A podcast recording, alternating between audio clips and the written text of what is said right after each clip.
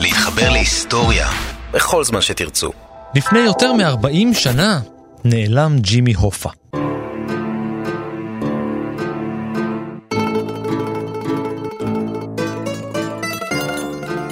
הופה היה אחד ממנהיגי העובדים המשפיעים ביותר בתעשייה האמריקאית במאה ה-20. הוא נולד ב-1913 למשפחתו של קורא פחם עני, וכשהיה נער היה דמות מפתח שהובילה את חבריו. כשהיה בן 20 כבר ארגן שביתת עובדים ונותר פעיל במאבקם של העובדים לזכויות. בכל זאת, עם כריזמה כמו שלו, הוא יכול להזיז הרים. די מהר גילו אותו באיגוד העובדים של ארצות הברית וקנדה, אז ארגון די צעיר, גייסו אותו לשורותיהם והוא עלה בסולם התפקידים במהירות. למשל, האיגוד רתם את כוחם של נהגי המשאיות בכל ארצות הברית, ובשורה של שביתות, החרמות וכמה צעדים לא חוקיים, הצליח לשנות תנאים של מכרז לטובת הנהגים. ב-1957, הופה הפך לנשיא האיגוד. הוא נודע כמי שדואג לחברים החלשים ביותר באיגוד, וניסה להרחיב אותו בנאומים מלהיטים. זה הפך אותו לפופולרי במיוחד גם בקרב העובדים, גם בקרב המעסיקים וגם בקרב הפוליטיקאים. אך באותם הימים, הרבה ממנהיגי האיגוד חברו לראשי מאפיות. גם להופה עצמו היה קשר עם כמה בכירים במאפיה, ובשנות ה-60 הוא אפילו נחקר כמה פעמים על הקשרים האלה. כמו קודמו בתפקיד, גם הוא הורשע בקבלת שוחד ונידון ל-13 שנות מאסר. הוא נותר בתפקידו כל זמן שהותו בכלא, ומי שחנן אותו היה הנשיא ניקסון, מושחת אחר. התנאי? לא להשתתף בפעילות האיגוד במשך עשר שנים. הופה לא התכוון לוותר. הוא תכנן להיאבק בהחלטה הזו בבית המשפט. אך ב-31 ביולי 1975 אבדו עקבותיו בדטרויט, ואיש לא שמע ממנו מאז ועד היום.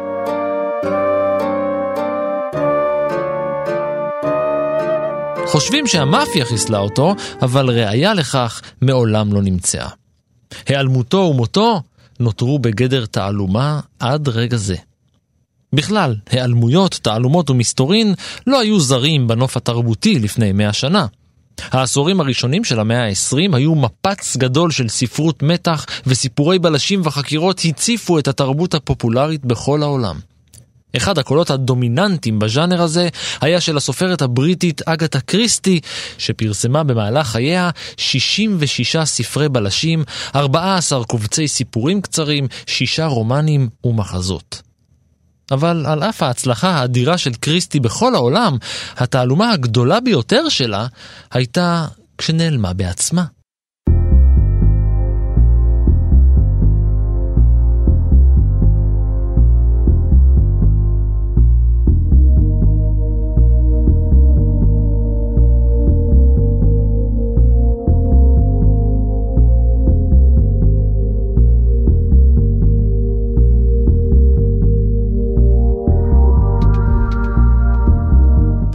אני ערן מנהר ואתם על מנהר הזמן. מדי פרק אנחנו מספרים לכם על מקרה שקרה בעבר, מזווית שכנראה עוד לא הכרתם.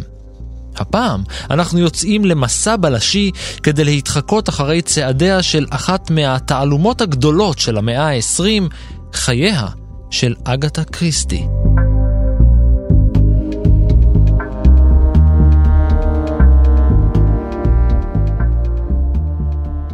בניגוד להרבה מאוד גיבורים כאן אצלנו בפודקאסט, אגתה מרי קלריסה מילר לא נולדה למשפחה ענייה או מסכנה.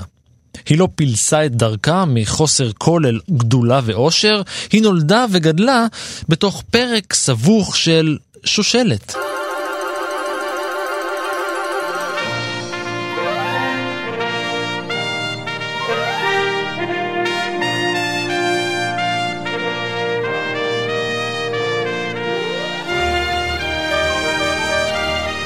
קלרה מילר נולדה בבלפאסט בשנת 1854 כילדתם היחידה של מרי אן ווסט וקפטן פרדריק בומר. אז איך זה שהיא נקראה מילר?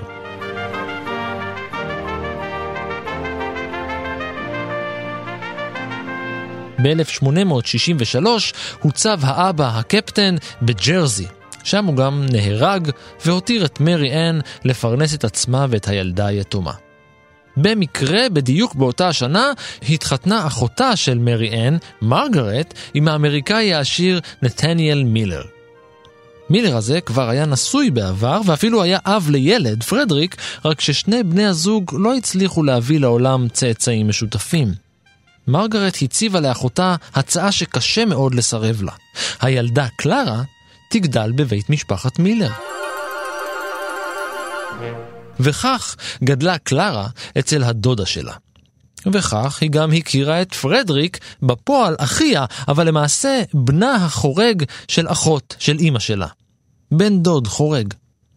השניים התאהבו עד מעל הראש, ובאפריל 1878 התחתנו. קלרה בומר הענייה הפכה לקלרה מילר העשירה, שעמדה להיות עשירה עוד יותר. פרדריק היה סוכן מניות בבורסה. שנה אחרי שהביאו לעולם את מרגרט, יצאו בני הזוג לניו יורק לנסיעת עסקים, שם נולד בנם הראשון, לואי. כשאביו של פרדריק הלך לעולמו, הוא השאיר לקלרה ירושה נאה שהספיקה לה לרכישת וילה עבור המשפחה הקטנה שלה. ושם, בווילה בטורקי, ב-15 בספטמבר 1890, באה לעולם אגתה.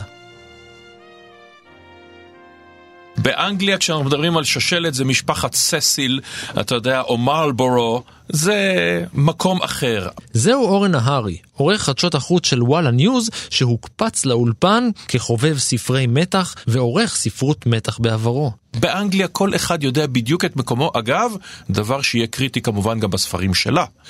אנחנו מדברים על התקופה הזאת שנקראת The Gilded Age, העידן המוזהב. כלומר, יש לנו מצד אחד, בארצות הברית, יש לנו אנשים שהפכו בתוך תקופת חיים אחת, מרועי חזירים, או בן של איכר מהגר שיכור, לאנשים לא העשירים בעיר ולא האנשים במדינה, אלא העשירים בהיסטוריה. עכשיו הם רוצים אייחס. והם אה, בהתחלה מתחילים בזה שאתה יודע, הם מגיעים לאיזה מישהו אה, עושה שושלות, אתה יודע, של זמנו, שהוא מוצא להם בדרך כלל שהם צאצאים של ויליאם הממזר, אתה יודע, מכיוון שזה הכי קל, אבל אה, זה לא מספיק להם להיות איזה צאצא מרוחק של איזה רוזן אוסטרו-הונגרי או משהו כזה, הם רוצים יותר. וכך מתחילה עסקה, שבמהלכה, עסקה שקטה, לא מדברים עליה.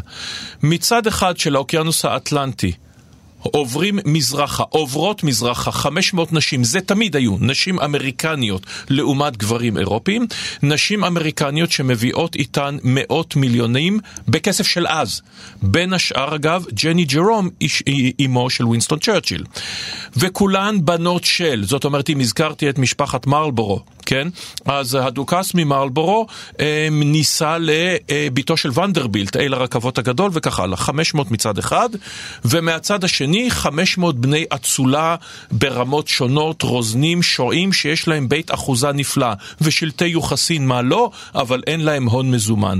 אז לתוך העסקה הזאת זה חלק מהאווירה שיוצרת גם את אגתה קריסטי, ויש עוד עניין אחד חשוב.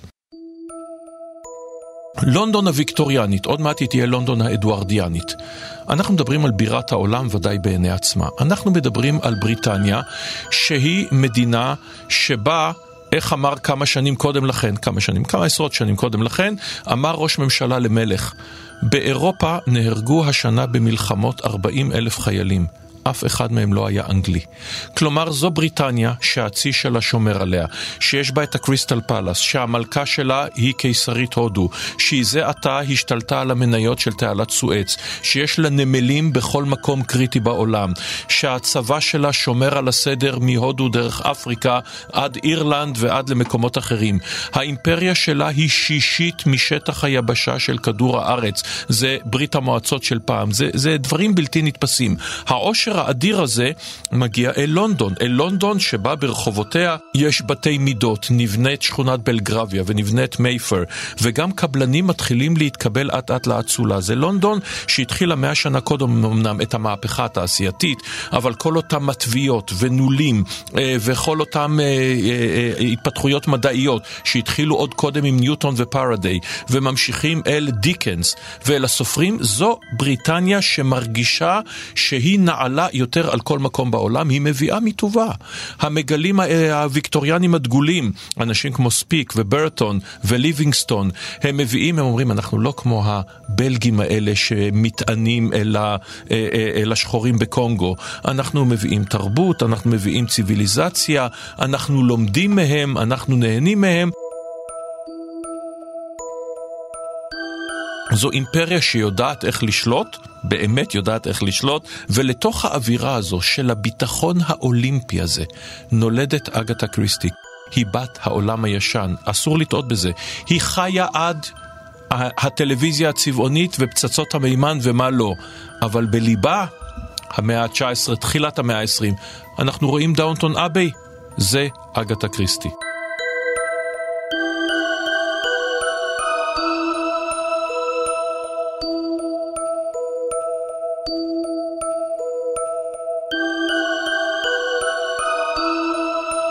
אגתה הייתה ילדה שמחה. היא שיחקה בנדמה לי, המציאה דמויות, העלתה הצגות, היא זכתה לחינוך ביתי, ואימא שלה עודדה אותה ללמוד, לקרוא ולכתוב. בעיקר לכתוב.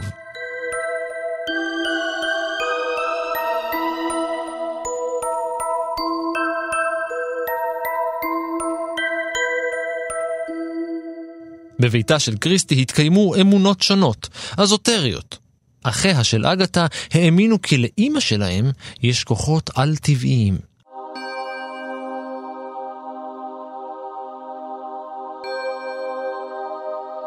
צריך לזכור שזה חלק מהתקופה. אדם רציונליסט אה, אה, כמו ארתור קונן דויל ורבים אחרים מאמינים, ב, אנשים מאמינים בסיאנסים.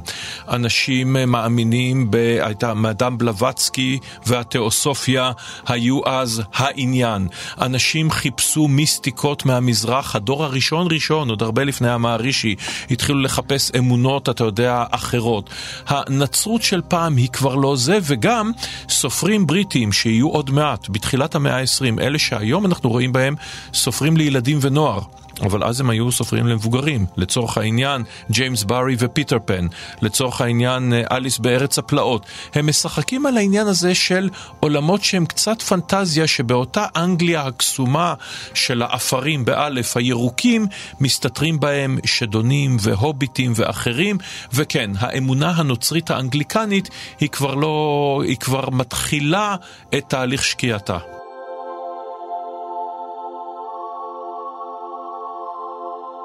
אגתה הקטנה בילתה את ילדותה בעיקר בהתבודדות. היא לא הייתה בודדה, אבל העדיפה לבלות את ימיה עם חיות המחמד שלה, כמו הכלב האהוב שלה, ופחות עם ילדים אחרים. וזה לא שלא היו לה חברים, היא הכירה והתחברה לקבוצה של בנות, ויחד איתן הן השתתפו בהפקת תיאטרון לנוער. היא הייתה הכוכבת הראשית. זו הייתה חוויה שהיא הגדירה כאחד מרגעי השיא בקיום שלה. תפיסת העולם שלה הייתה, אם אתה נהנה ממשהו שעשית, אל תעשה אותו שוב. דברים שנהנים מהם צריך לעשות רק פעם אחת. לאור כמה ספרים שהיא כתבה, לא הייתי אומר בדיוק שהיא יישמה את מה שהיא הטיפה לו.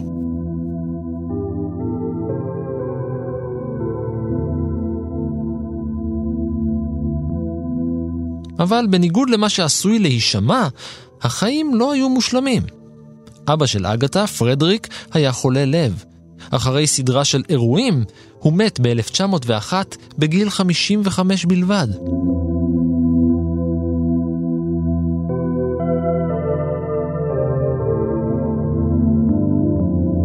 אגתה הייתה בת 11 והמשפחה המטולטלת נותרה מול מציאות מפחידה. ילדותה של אגתה נגמרה בבת אחת.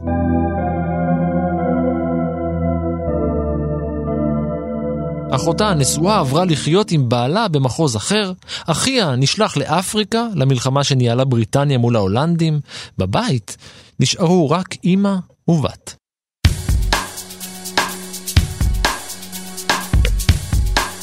ההורים שלה, שעד עכשיו לימדו אותה הכל בבית, חשבון ושפה או מוזיקה ונגינה על פסנתר ומנדולינה, ההורים האלה היו חסרים עכשיו. ולכן, כשהיא בת 12, נשלחה אגתה הקטנה לבית הספר בפעם הראשונה. אבל במסגרת החדשה הזאת, היא התקשתה למצוא את עצמה.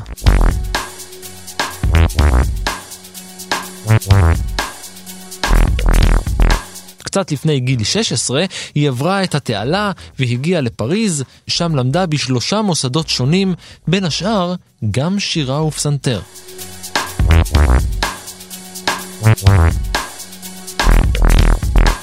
היא מגיעה מאנגליה, שזה בדיוק התקופה הזאת שאפשר לומר אה, אחד השיאים, כן, אחרי המהפכה הצרפתית, של בין שתי ערים. אנגליה השמרנית, המכובדת, המלכה ויקטוריה הצדקנית לבושת השחורים, שולטת כבר 148 שנה. צרפת נמצאת במלחמת אזרחים, מלחמת אזרחים תרבותית. זו התקופה של האימפרסיוניזם בציור, זו התקופה של האימפרסיוניזם במוזיקה, של דביסי ורפל. זו התקופה שבה כמה שנים קודם לכן, 1895, מתפוצצת הפרשה, כן, שתהפוך, ותהיה הפרשה עוד 20 שנה אחר כך, שתטלטל את צרפת כולה בשאלה. השאלה האם קצין יהודי, גרמני, צרפתי, אכן בגד במולדתו או לא, וזה יהיה ימין מול שמאל. זה צרפת הקלאסית, השמרנית, הקתולית, הצבועה, מול צרפת החדשה והמודרנית, שמקבלת לתוכה אנשים שמגיעים מכל קצות אירופה.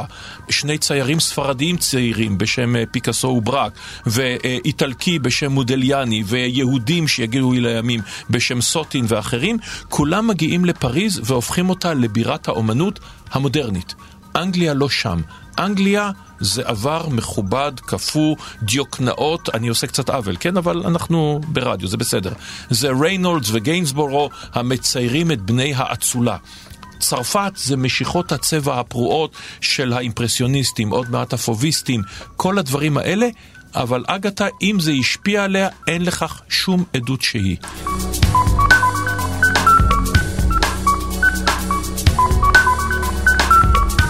היה מושג פעם בישראל שנקרא קינדרשטובה, כן? מה אתה, בעדות מסוימות כמובן, כלומר, מה אתה צריך לדעת? אתה צריך לדעת לשבת זקוף, לנגן, לילדות לעשות, אה, לרקוד בלט, אה, בנים אה, לעשות כמה סוגי דברים, אתה, זה היה חלק מהחינוך של הג'נטלמן ושל הליידי, לא להגזים עם זה. כן? שהליידי לא יעלו לה כל מיני רעיונות בראש, שהיא חלילה לא תלך ותהיה מדענית או משהו כזה, אבל היא צריכה לדעת לשעשע את הגבר בפריטה, היא צריכה לדעת לרקום, כן, מלאכות נשיות. בת 20, אגתה חזרה הביתה, רק כדי לגלות שאימא שלה חולה. אולי מזג אוויר פחות רטוב, יותר יבש, יותר חם, יעזור לה. אגתה וקלרה יצאו אל אחד מאתרי המרפא המתוירים ביותר על ידי הבריטים, מצרים.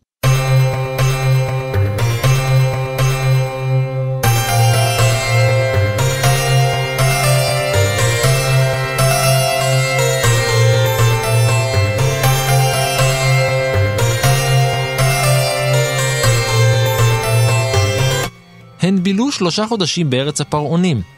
ובכל הזמן הזה, אגתה לא ממש התעניינה במה שקורה במצרים. העתיקות לא ממש עשו לה את זה, לא הפירמידות ולא המומיות. היא בעיקר השקיעה את מיטב מאמציה בניסיונות למצוא לעצמה בן זוג. היא המשיכה במאמצים האלה גם כששבו אל האי הבריטי, והיא תמשיך בהם גם בארבע השנים הקרובות, אבל בינתיים היא הרחיבה את יכולות הכתיבה שפיתחה עם הזמן.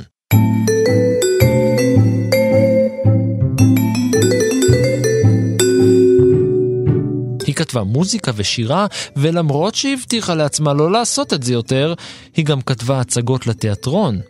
תיאטרון חובבים, והיא גם שיחקה בהן. למרות זאת, היא ממש לא חשבה להתפרנס מכתיבה.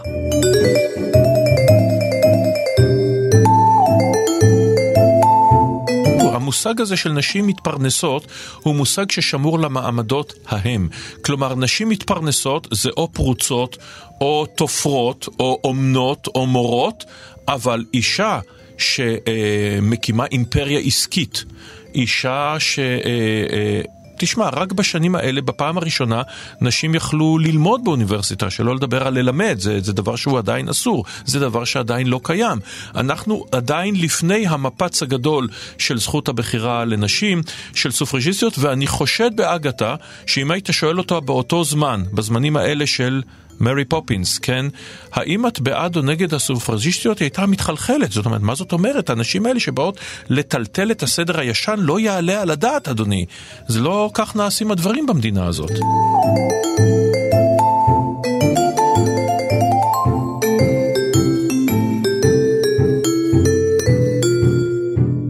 סיפורה הראשון של אגתה היה סיפור קצר בשם בית היופי. מדובר בסיפור על שניים מהנושאים שריתקו אותה, שיגעון וחלומות, ואגתה כתבה אותו כשהייתה חולה ומרותקת למיטה. הסיפור יראה אור בעתיד תחת השם בית החלומות.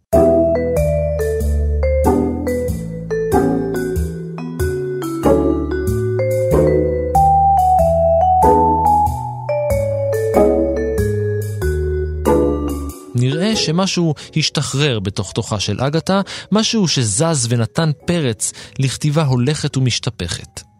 עוד ועוד סיפורים הגיעו לאחר מכן, רובם ככולם עוסקים בעולם הרוח ובתופעות על-טבעיות חסרות הסבר.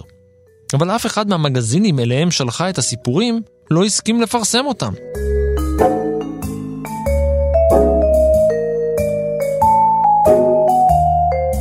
אולי ספר ימשוך יותר תשומת לב.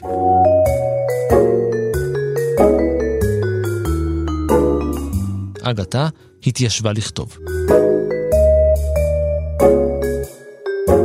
היא כתבה על החוויות שלה בקהיר, ותחת הכותרת שלג במדבר, חתמה את הספר בשם העט מונוסילבה.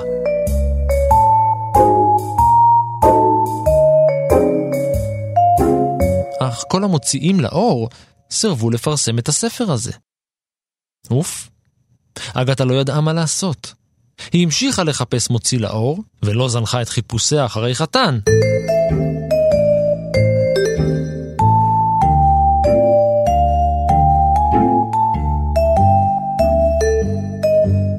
היא ניסתה מערכת יחסים אחרי מערכת יחסים, היא עברה ארבעה בני זוג שונים ואפילו התארסה לאחד, אבל אף אחד לא שווה את ליבה, כמו ארצ'יבלד קריסטי.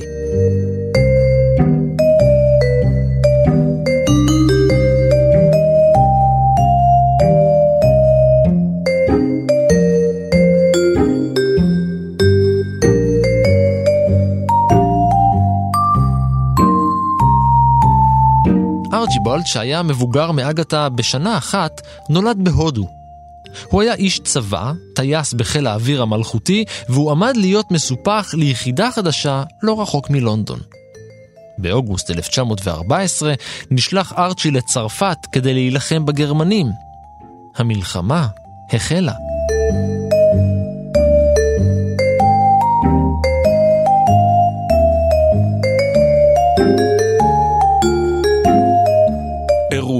שמטלטל את העולם כולו, ואנחנו כמעט ולא מוצאים לו הד אצל אגתה קריסטי. הדים קלושים בעוד. מלחמת העולם הראשונה. אגתה קריסטי היא בת 24, כשהיא פורצת. המלחמה הזאת, אני רוצה להזכיר משהו.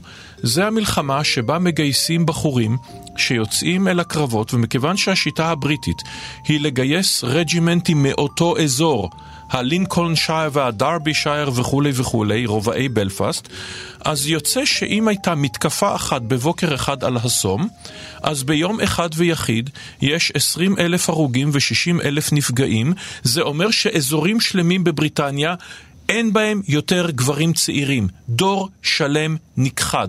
עכשיו, בבריטניה, הם, אה, המלחמה הזאת זה מלחמה של מיליוני הרוגים.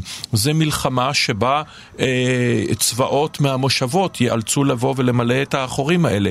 שבה גנרלים אווילים אה, ישלחו אנשים פעם אחר פעם למות, לצעוד את כל, ה, אה, אה, את כל שטח ההפקר הזה, בין במלחמות החפירות, כשהם צועדים קילומטר, כאשר מקלעים מתווכים אותם והם נתלים על גדרות התיל ועולים על מוקשים ומתפוצצים.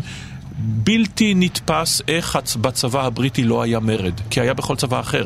הגרמני התמוטט לפני סוף המלחמה, הגרמני, הרוסי בוודאי, במהפכה הרוסית. הצבא הצרפתי מורד ב-1917, הצבא הבריטי לא. אבל עדיין, זו מלחמה שבה רופא אנגלי בשמות ימציא את המושג הלם קרב כדי להסביר מה הוא קורא. אנשים יתמוטטו, יהיו שירי החפירות. בעקבות המלחמה תבוא זכות הבחירה לנשים אה, ב-1918. זה דבר שמטלטל את החברה האנגלית. נדמה להם ואגתה קריסטי מהדהדת את זה. נדמה להם שאפשר לחזור מהמלחמה, לנער את האבק, להעמיד סטיף אפר ליפ, ולחזור, הלורד קרולי, כן, לחזור, הרוזן גרנטם, לחזור לאחוזת דאונטון כאילו כלום לא קרה, אבל קרה. קרה המון. הדבר ההגיוני היחיד שנראה לארצ'י היה להציע לאגתה נישואין.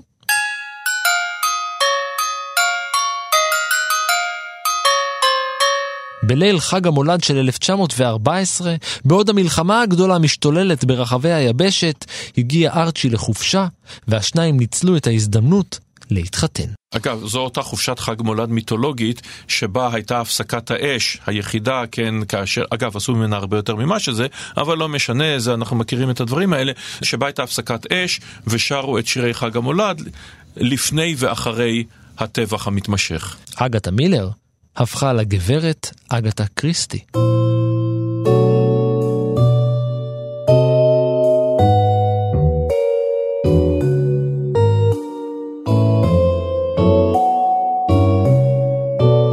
וכך היא תישאר למעשה עד יום מותה ועד אחריו.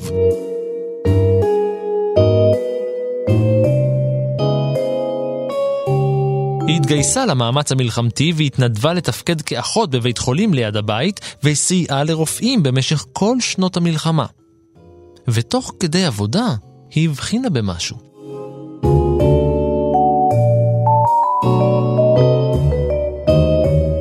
אחרי פלישת גרמניה לבלגיה, קריסטי ראתה את אינספור הפליטים הבלגים שנהרו אל טורקי. היא פגשה וטיפלה בחיילים פלמים, ומשהו בדמות של הפליטים מארצם, בתרבות שלהם, משהו חדר אליה.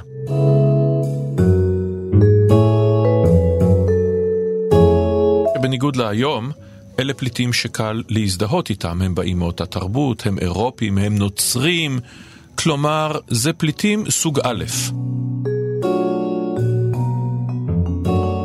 ב-1916 היא ישבה לכתוב.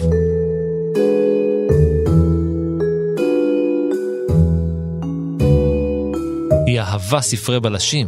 במיוחד אהבה את ספריו של ארתור קונן דויל, יוצרו של שרלוק הולמס, הבלש המפורסם ביותר בעולם.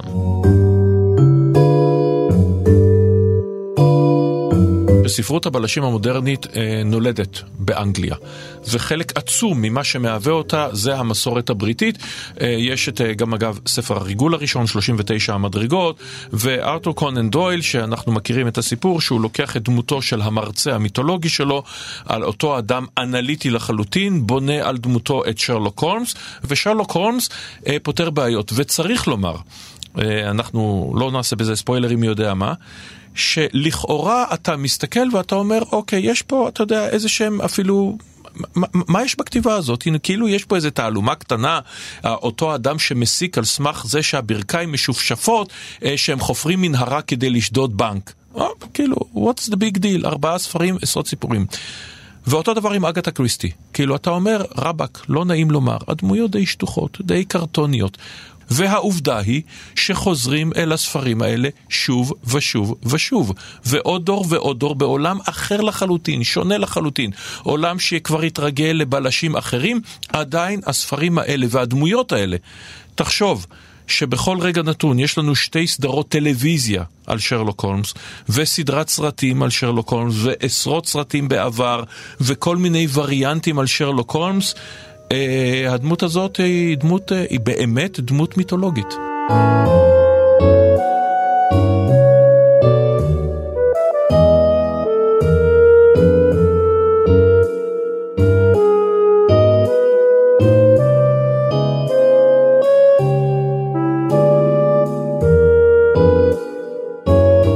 עד סוף המלחמה התקדם ארצ'י ועלה לדרגת קולונל, אלוף משנה, ועם חתימת הסכם ורסאי וסיום הקרבות, התפנו שני בני הזוג זה לזו. השניים עברו לגור בצפון לונדון, ובסביבתם שכנים פליטים בלגים.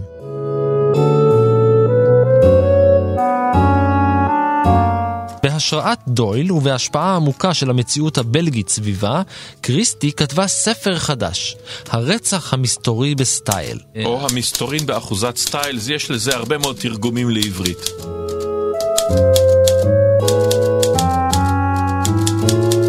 הספר מספר על חקירת רצח של יורש הון. זו הייתה הפעם הראשונה בה קרא כל העולם על מעלליו של הבלש הבלגי הרקול פוארו.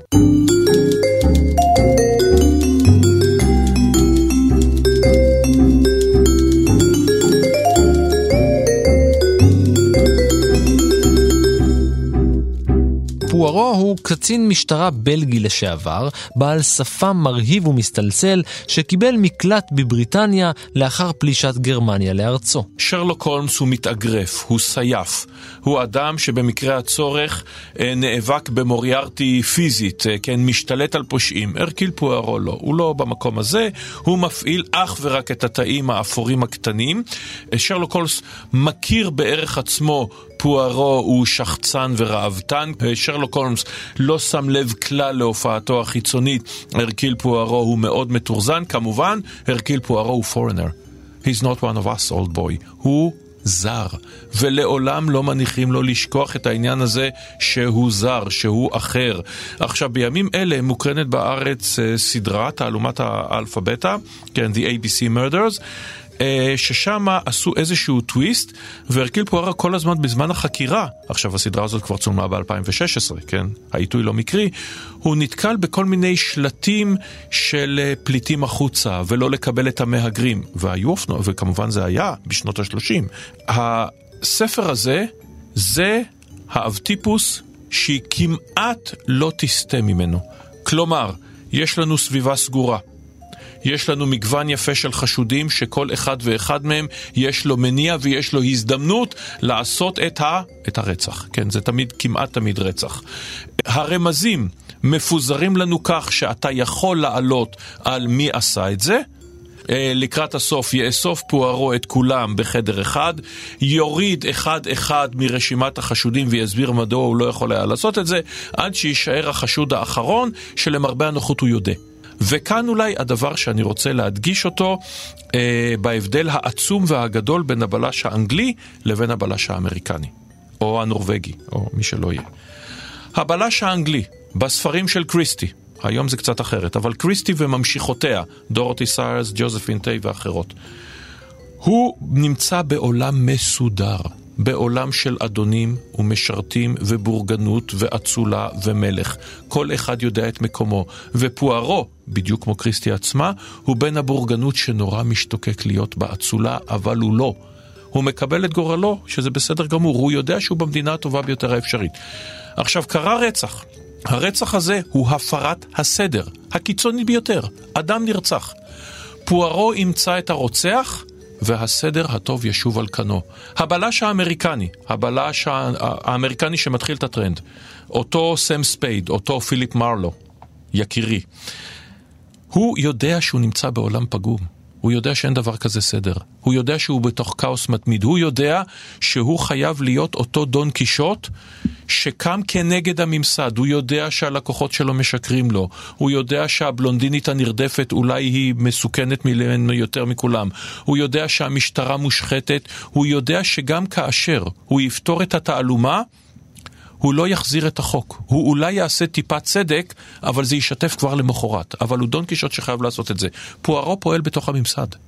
שרלוק הולמס פועל עם הממסד. פה ההבדל העצום בין הבריטניה בשיאה, בריטניה של האימפריה של אז, וגם השנים אחר כך, עד אחרי מלחמת העולם השנייה, לבין המסורת האמריקנית, למרות שהם פועלים באותו זמן.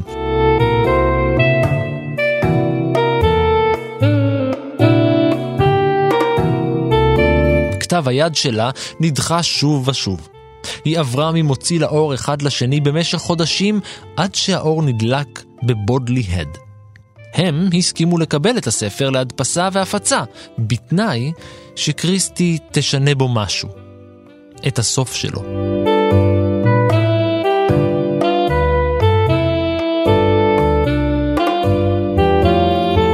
עכשיו, בדרך כלל לסופרים יש בעיה עקרונית עם התערבות כל כך בוטה ביצירה שלהם, אבל קריסטי עדיין לא הייתה סופרת. לכן היא שינתה את הסוף לבקשת המוציא לאור. היא חתמה על חוזה, והספר התפרסם. בשנה הבאה, 2020, הוא יחגוג 100 שנים.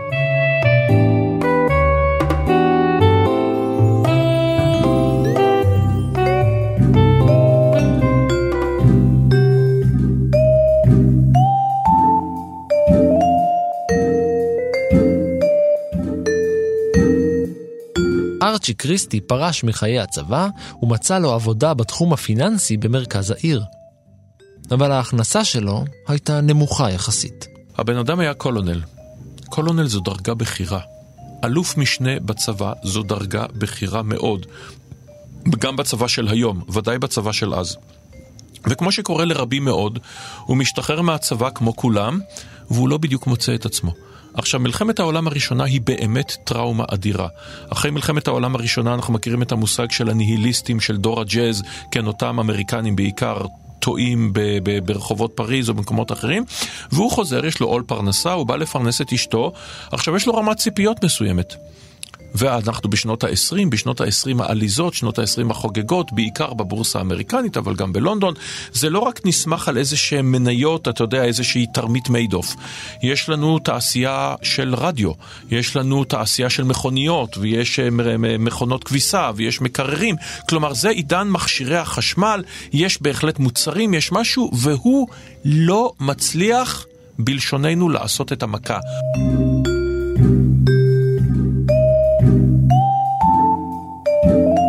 עכשיו, כשהיה לה חוזה בהוצאה לאור, אגתה קריסטי התיישבה לכתוב ברצינות. תעלומת המסמכים הסודיים, בכיכובם של צמד הבלשים טומי וטופנס, יצא ב-1922, וקריסטי הרוויחה 50 פאונד. היום מדובר בכמעט 3,000 פאונד, יותר מ-13,000 שקלים. טומי וטופנס הם שוב התגלמות האנגליות. הם חובבנים. הם לא מקצוענים. הרקול פוארו עוד מתפרנס מעבודת הבלשות, אבל הם בדיוק כמו הבריטים, כמו שהם רואים את עצמם מול המקצוענות הנאצית, מול הצרפתים. אתה יודע, החובבנות האנגלית, זו שהביאה אותנו אל מקורות הנילוס ואל הקוטב הדרומי, אנחנו עושים את זה בצורה אחרת. אתה זוכר את הסרט אה, מרכבות האש? כן. ודאי. מרכבות האש, אנחנו מזכירים, מדבר על הסיפור האמיתי של הרולד אברהמס וכמה אחרים, האצנים, באותה תקופה, כן? אולימפיאדת פריז. עכשיו, הוא בא ואומר למרצים שלו בקולג' שהם מדברים בשבח, הם מסתכלים עליו בהתנסות, הוא כמובן יהודי, שהוא רוצה מאמן מקצועי, והם אומרים לו, לא כך אנחנו עושים את זה כאן. והוא אומר להם, אתם רוצים לנצח בדיוק כמוני, אבל אתם רוצים את העמדת הפנים, שאתם עושים את זה כלאחר יד ובלי השקעה. אנגליה זה המדינה היחידה בעולם שבה המילה clever היא מילת גנאי. כלומר, he is too clever. הוא פיקח מדי. זה, הפיקחות הזו זה דבר ששמור ליהודים. זה לא דבר שאנגלי אמור לעשות. אנגלי אמור להיות בין האצולה שלא עושה דבר. וטומי וטופנס הם יותר חביבים מזה, אבל הם יהיו הצמד האנגלי שיעסוק בריגול פלוס מינוס, אבל הם יוכיחו את העליונות האנגלית דווקא בגלל שהם לא מתאמצים, אגב, אחרי שתי מלחמות העולם. הם יגויסו מחדש גם למלחמה אה, השנייה. נראה שקריסטי עלתה על הגל.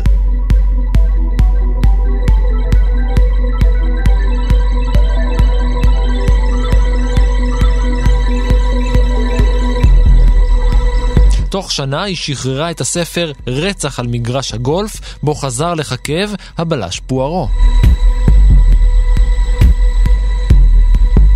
הגדולה של קריסטי, הסצנות הפתיחה שלה, בחלקן, זאת אומרת אותו אדם שיוצא לטייל ומוצא את האיש הגוסס כמובן, ותמיד אנשים גוססים בסרטים אומרים איזה משפט סתום, והוא פוקח ובפליאה את עיניו, ובפליאה גדולה הוא שואל, הוא אומר, למה הם לא שאלו, או בעצם צריך לומר, למה הם לא ביקשו את אבנס, ומת.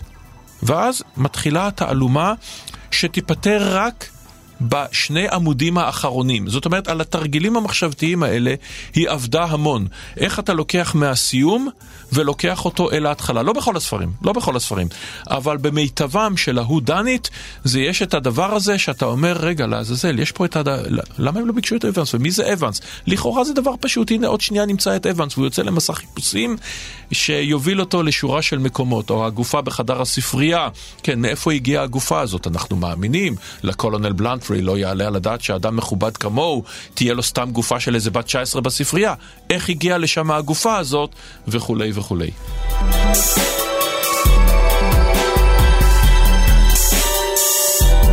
בשנים שלאחר מכן המשיכה קריסטי והוציאה ספר חדש מדי שנה.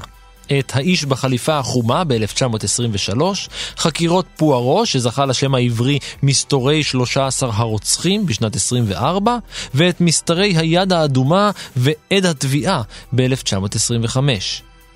ההצלחה הייתה ממש מעבר לפינה, מעבר לספר הבא.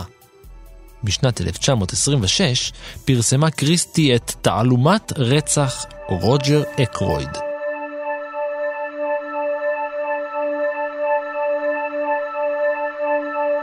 הספר שעד היום הפך למושג. ישנה מסה, מסה בתולדות הספרות הבלשית, מסה מלומדת ומכובדת, שהכותרת שלה זה מה אכפת לי לעזאזל מי רצח את רוג'ר אקרויד. כי, אתה יודע, זה נהפך למושג של אה, מה, זה, מה זה ספרות בלשים. והטענה של אותו כותב היא שספר בלשים טוב הוא ספר שאתה תקרא אותו בשקיקה גם אם שני העמודים האחרונים חסרים. רוג'ר אקרויד נרצח. כרגיל, יש לרבים אנשים, יש רבים מאוד שחפצים במותו. עכשיו, אני הולך לעשות פה ספוילר נורא ואיום לאטום את האוזניים. ישנם חוקי משחק. מי שכותב את הסיפור, הספר הזה נכתב בגוף ראשון, הרבה מספרי פוארו נכתבו בגוף ראשון בדרך כלל על ידי הייסטינגס המספר כמו ווטסון עם שרלוק הולמס, הוא מספר את העלילה. פה מספר הרופא הכפרי, מספר את העלילה אה, ואיך פוארו הגיע לחקור את הרצח של רוג'ר אקרויד. ובעמוד האחרון, או שני העמודים האחרונים של הספר, מתברר שמי שרצח זה המספר.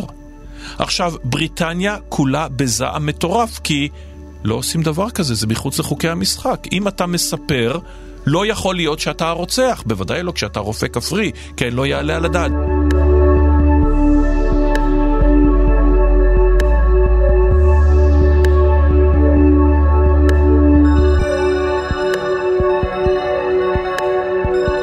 אני לא יודע אם אתם מודעים לקיומה או לכוחה האדיר של הקרמה, אבל עם ההצלחה הגיעו הצהרות.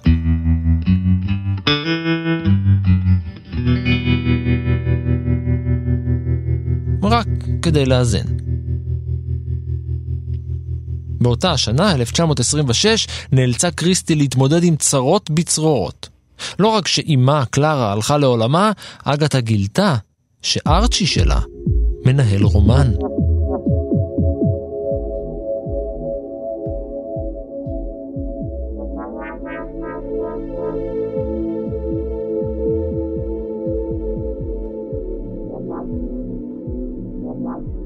העלבון, הצער, הכאב וסערת הרגש שחבטו באגתה קריסטי היו יותר מדי. ארצ'י ניהל מערכת יחסים עם אישה אחרת בשנתיים האחרונות, וקריסטי הייתה פגועה עד עמקי נשמתה. נוסף על זאת, בסוף השנה ביקש ארצ'י להתגרש. הוא התאהב בננסי נייל. הוא מאוהב בה, ומעוניין להתגרש, שזה, אני יודע מה, אם זה if it's the honorable thing to do, או שפשוט לא נשארה לו ברירה. את נייל הכיר לפני שנים דרך מנהל משלחת האימפריה הבריטית מסביב לעולם לקידום תערוכת האימפריה הבריטית. והיו עושים את התערוכות האלה שהיום, במבט של היום, אנחנו נסתכל על הדבר הזה ונגיד, מה זה הזוועה המתנשאת הזאת? אתה יודע, שמביאים את הדברים מרחבי האימפריה כדי שהאנשים הטובים של לונדון יוכלו לבוא ולהתגאות בציוויליזציה שלהם ולנוד בראשם ברחמים למראה הפראים לבושי החניתות והשתים בקנו וכל הדברים האחרים.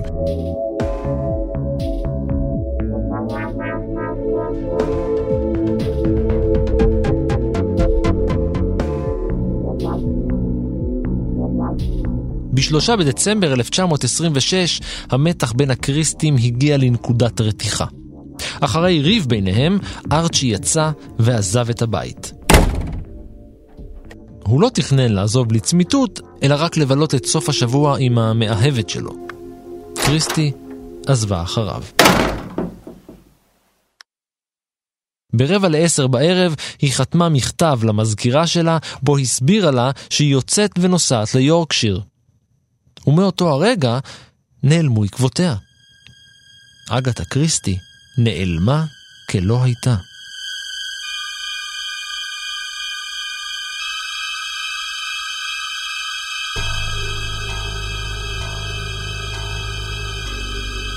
סוף השבוע חלף, ארצ'י חזר הביתה, אבל אגתה לא הייתה שם.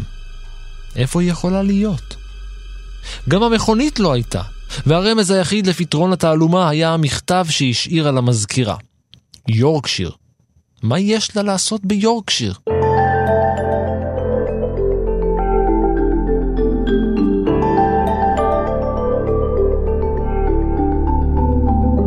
כשנמצא הרכב שלה מאוחר יותר, 25 קילומטר מהבית, הדאגה הפכה לפניקה. כשהתברר שרישיון הרכב לא בתוקף, ובתוך המכונית נמצאו גם בגדים, הפניקה הפכה להיסטריה. העיתונות נכנסה לתמונה ורק ליבתה את חרושת השמועות. ככל שהלכו וחלפו הימים, הציבור הלך והסתחרר. השיחות ברחוב ובסלונים היו סביב היעלמותה של הסופרת המהוללת. אפילו שר הפנים הבריטי לחץ על המשטרה למצוא אותה, ואחד העיתונים הציע 100 פאונד כפרס למוצא אותה. הייתה מעורבות של כולם, אתה יודע, ככה זה כשסלבריטאים.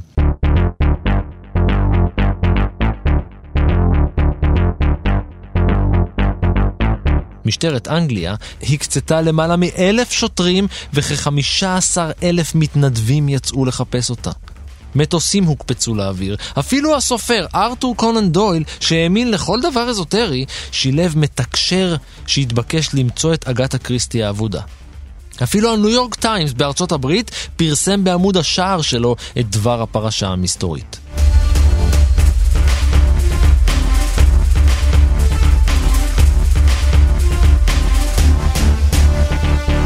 חלפו שבוע וחצי, ולסופרת עדיין לא היה זכר. ביום העשירי להיעלמותה גילתה אותה חדרנית במלון סואן הידרופטיק. קריסטי נרשמה במלון כתרזה נייל, שם משפחתה של המאהבת של בעלה. היא טענה לאחר מכן שהיא לא זוכרת כלום מהשבוע וחצי האחרונים. כי מה יש לה להגיד? מה, כאילו, מה, מה תאמר בעניין הזה? זה אולי נשמע כמו תירוץ, לכן נכנסו לתמונה שני רופאים שאבחנו כי קריסטי סובלת מאמנזיה, שכחה. ועדיין, הסיבות להיעלמותה נותרו כסימני שאלה באוויר. אולי חוותה התמוטטות בעקבות עומס מנטלי, אולי כפי שרוב הציבור חשב אז וגם היום, הכל היה רק תרגיל ביחסי ציבור. קשה לדעת. במשך שנים היא סירבה לדבר על האירוע הזה. לדעתי, היה פה שילוב של איזושהי התמוטטות עצבים, פלוס רצון לנקמה. והשם, בחירת השם, אפשר להחליט שהיא עשתה את זה באופן לא מודע, ואפשר לבוא ולומר שהייתה פה מזימה צינית לבוא ולהלבין את פניו של בעלה, כי היא לוקחת את השם של המאהבת שלו, שזה יחשוף את כל הפרשה הזאת. אני לא יודע עד כמה אישה אנגליה מהוגנת מהמעמד הבינוני הגבוה מוכנה בכלל לחשוף את הדברים האלה אז. בני הזוג התגרשו אחרי פחות משנתיים, וארצ'י התחתן עם האישה האחרת. קריסטי עלתה על רכבת למזרח. הנה הקרמה נותנת את הלטיפה.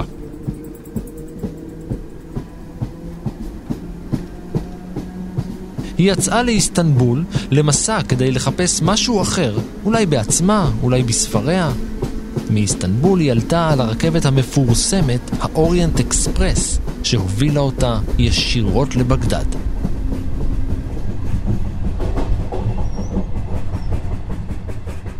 הטיול הזה יישאר בכמה מהספרים האהובים ביותר והמפורסמים ביותר של אגתה קריסטי. בראש ובראשונה, רצח באוריינט אקספרס. במהלך הטיול הארוך, בשנת 30, קריסטי אכן גילתה משהו חדש. מישהו חדש. הארכיאולוג והפרופסור מקס מלואן, שליווה אותה יחד עם קבוצת תיירים לאתר החפירות שלו בעיראק. הוא היה צעיר ממנה ב-13 שנים, והם התאהבו. עוד באותה השנה, השניים התחתנו. היא אמרה שהדבר הטוב ביותר בבעל ארכיאולוג זה שככל שאת מזדקנת הוא מגלה בך עניין רב יותר. יחד, השניים יצאו למשלחות מחקר ברחבי העולם, בעיקר במזרח התיכון. נראה שאגתה קריסטי תמיד השתמשה בסיפורים שלה במקומות ואתרים שהכירה, והחיים המשותפים עם מלואן היו מקור בלתי נגמר של השראה. רצח באוריינט אקספרס, במקור, אנשים שוכחים את זה, אבל רצח באוריינט אקספרס המקורי, אה, בספר ישנו הרצח. עכשיו, הרצח הקלאסי זה בתוך קרון של רכבת, מי מתוך 13 האנשים רצח. כאן, ספוילר, ספוילר, ספוילר. כאן השאלה היא, מתוך השלושה עשר, מי היחיד שלא רצח? אז יש את הרצח באוריינט אקספרס, יהיה את הרצח בסלע האדום.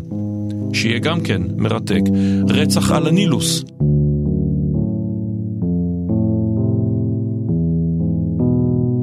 אם תגיעו למלון פרה פלאס באיסטנבול, תוכלו לראות בו את החדר בו נכתב הספר, שנשמר עד היום כזיכרון. במהלך מלחמת העולם השנייה התנדבה קריסטי ועבדה בבית המרקחת של בית החולים יוניברסיטי קולג', שם רכשה ידע חדש על תרופות ותמיסות שונות, על רעלים וסמים. אני קצת מתפלא שזה לא היה קודם, האמת. היום אנחנו בעידן שבו אנחנו רואים את זה כמובן מאליו שסופר, אה, לפני שהוא כותב על משהו, הוא עורך תחקיר. אבל אז, בתקופה ההיא, היא טיפה אחרי קרל מאי, אדם שכתב את כל עלילות המערב הפרעה מתוך תא כלא בגרמניה, לא שם כף רגל בארצות הברית. אז היום היינו אומרים, אוקיי, זה בסדר, אבל תעשה איזשהו תחקיר. היא עד שלב די מאוחר יודעת מעט, אבל מסתדרת עם זה.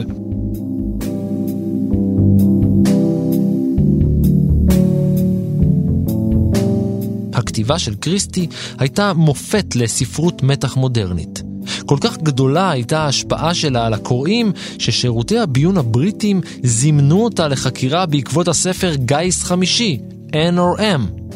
הם היו בטוחים שהיא מחזיקה מרגלים משלה בתוך המרכז הבריטי לפענוח צפנים.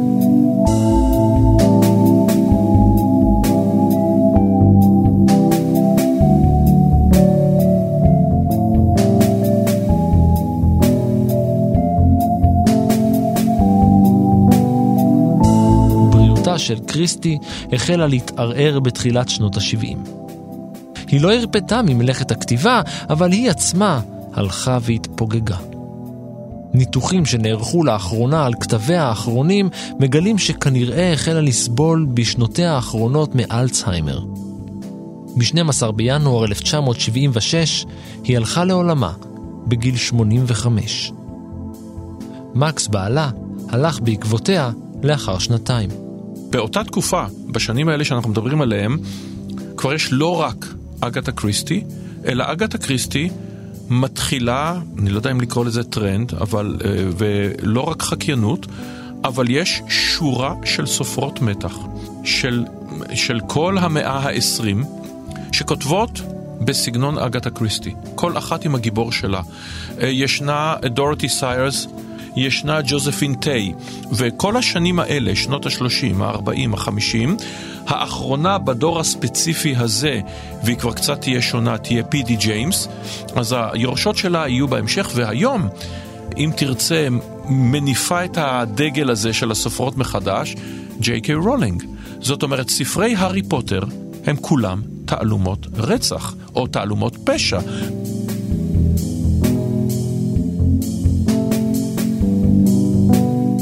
ספריה של אגתה קריסטי עדיין נחשבים ללהיט בקרב חנויות הספרים והקוראים ברחבי העולם כולו. היא זכתה לכינויים מלכת הפשע ומלכת המסתורין, בסך הכל תואר ראוי לאחת מהסופרות הרווחיות ביותר בהיסטוריה. סך כל עבודותיה נמכרו ביותר משני מיליארד עותקים ברחבי העולם. גם בישראל נרשמה קריסטי כאחת מהסופרות הנחשקות. ישנם התרגומים הראשונים ממש בהתחלה בהתחלה. אבל האיש שצריך לתת לו את הקרדיט הגדול על תרגום ספרי הבלשים לעברית יהיה משה מזרחי המיתולוגי. הוצאת מי מזרחי שממש יקרה לליבי, היו בה שני סוגי ספרים, ומזרחי קנה סטוקים, כאילו זכויות תרגום. בכמויות בלתי נתפסות. והייתה סדרת ספרי המסתורין, כמה מאות ספרים, שבהם היו אה, ארל סטנלי גארנר, עם פרי מייסון, והיו ספרים של אדגר וואלאס, והיו ספרים של אלרי קווין, זה היו שני סופרים תחת שם העט אלרי קווין, כשהגיבור הוא אלרי קווין. אה, והיה גם את נרו וולף, כן, כל גדולי וטובי ספרי הבלשים, ואגתה קריסטי. זאת אומרת, ספרי אגתה קריסטי פורסמו במסגרת הסדרה הזאת, רובם, לא כולם, רובם, אבל יש גם תרגומים אחרים שהיו בהוצאות אחרות, והיום ישנה אחת, סופי הנה, שהיא כותבת ספרי פוארו חדשים, והיא סופרת מצוינת, ואני קורא את הספרים האלה, ואני נהנה מהם, וזה לא זה.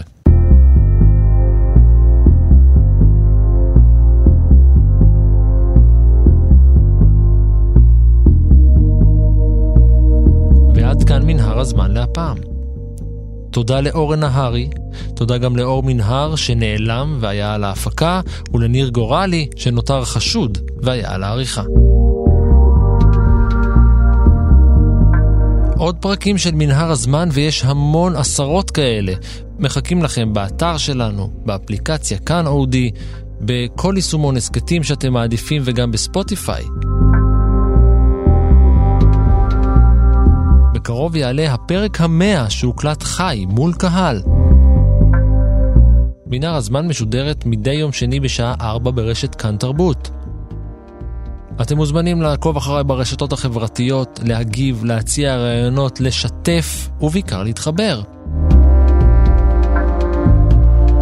אני רן מנהר, נשוב וניפגש בפרק הבא.